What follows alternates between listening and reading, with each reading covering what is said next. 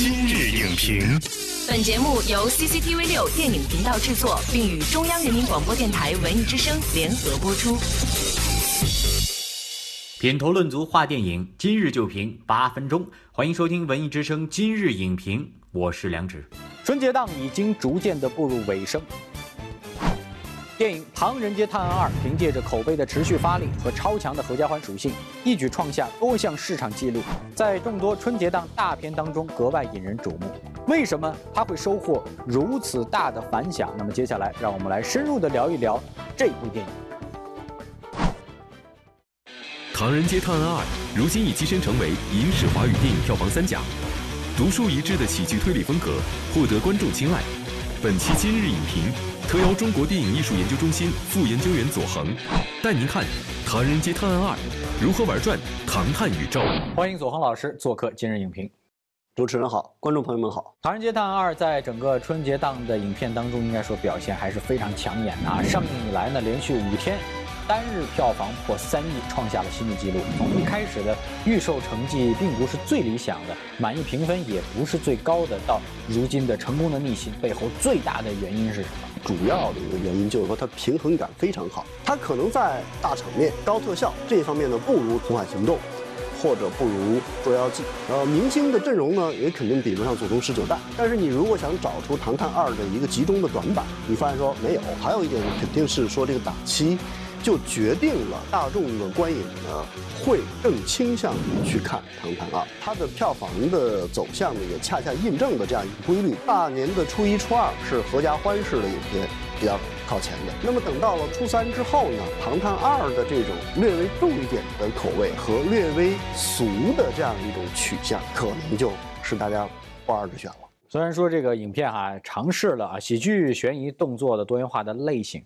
但是想要同时满足所有观众的口味是非常难的。我们来看看今日影评的朋友圈当中，大家是怎么评价这部影片的？感觉《唐人街探案二》的分寸拿捏比第一部好，高强度的喜剧桥段显得聒噪夸张，使得故事的可信度不足。大家的评价当中也提到了影片的这个喜剧的桥段啊，会让人觉得故事不够严谨啊。嗯。但是如果说喜剧元素减少了，侧重在悬疑呢，它又没有那么轻松了。这两个怎么实现平衡？定位一定是在喜剧，嗯为主，然后呢，侦探呢是作为一个呃第二位的。那么在这个实现杂糅的时候呢，他找来了，呃刘昊然和王宝强，这是两代的演员。就是王宝强，他肯定是。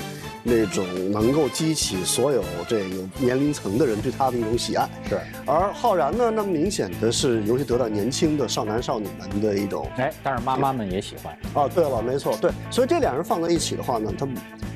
组成了一个天然的一个很好的一个 CP，他也比较好的寻找到了一种办法，就是从非常紧张的气氛一下子转到了癫狂的笑剧当中去。是第一集里边呢，也是呃唱了一首老的歌曲，而这次呢陪王宝强他们跳舞的标准的美国状态，唱的是华语歌曲《粉红色的回忆》，像这个中国观众呢能够马上 get 到这个笑点。夏天，夏天悄悄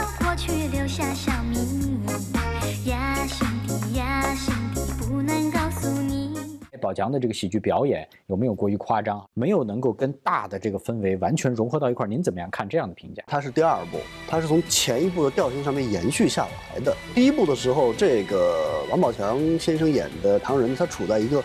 自己的焦虑当中，就是我被人当成杀人犯了。他的那种癫狂呢，会让人觉得说是有道理的。那么到第二部的时候呢，其实我们会发现说，两个主人公跟这个犯罪人之间没有那种危险的纠缠在一起的关系。那么这时候呢，可能就会觉得这么歇斯底里有点过。谈判以后再给这个呃唐人这个角色设定他的调性、他的性格的时候，还得往深里边走。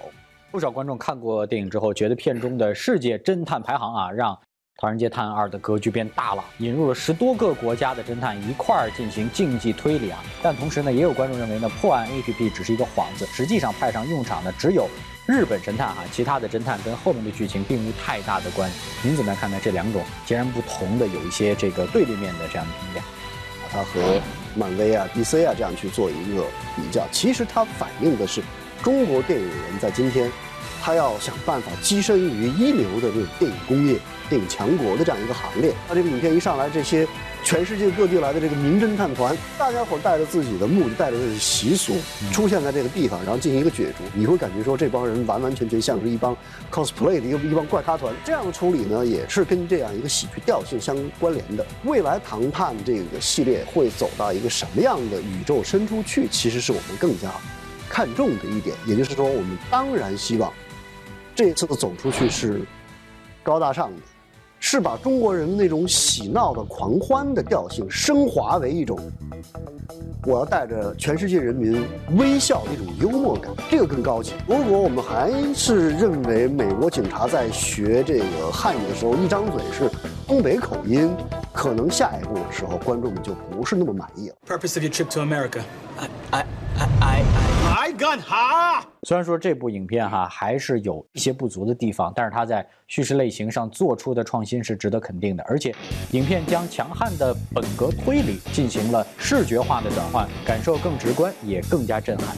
这是否也是《唐人街探案二》？您觉得它的新意所在呢？它把一个抽象剧情变成一个视觉化的呈现，剧情当中还是有一些不那么严密、嗯，高端的地方。对。那么现在呢，我不需要再考虑了，因为哇，画面太炫了。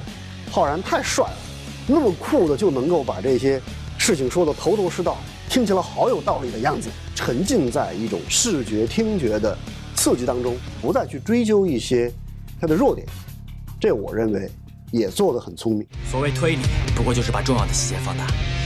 很多观众对《唐人街探案一》的结尾的反转是念念不忘啊，张子枫一笑，一个月睡不着觉啊。那这一次呢，肖央这个角色呢，好像。真是为反转而出现呢。他如果最后要实现一个像第一部一样的一个惊悚的反转的话，前边还得埋更多的线，确确实实从火候上边呢欠那么一些。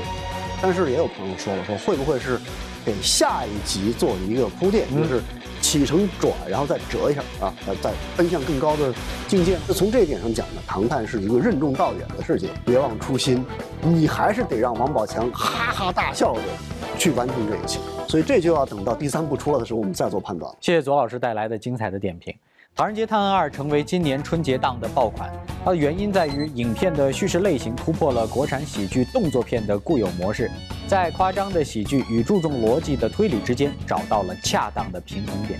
不过呢，在影片人物关系、悬念设置和情节反转上，当然还有更多可以合理化的地方啊，也会让《唐人街探案》这个系列成为国产侦探片的经典之作。下期见。本栏目视频内容，请关注 CCTV 六电影频道，周一到周五每晚十点档《今日影评》。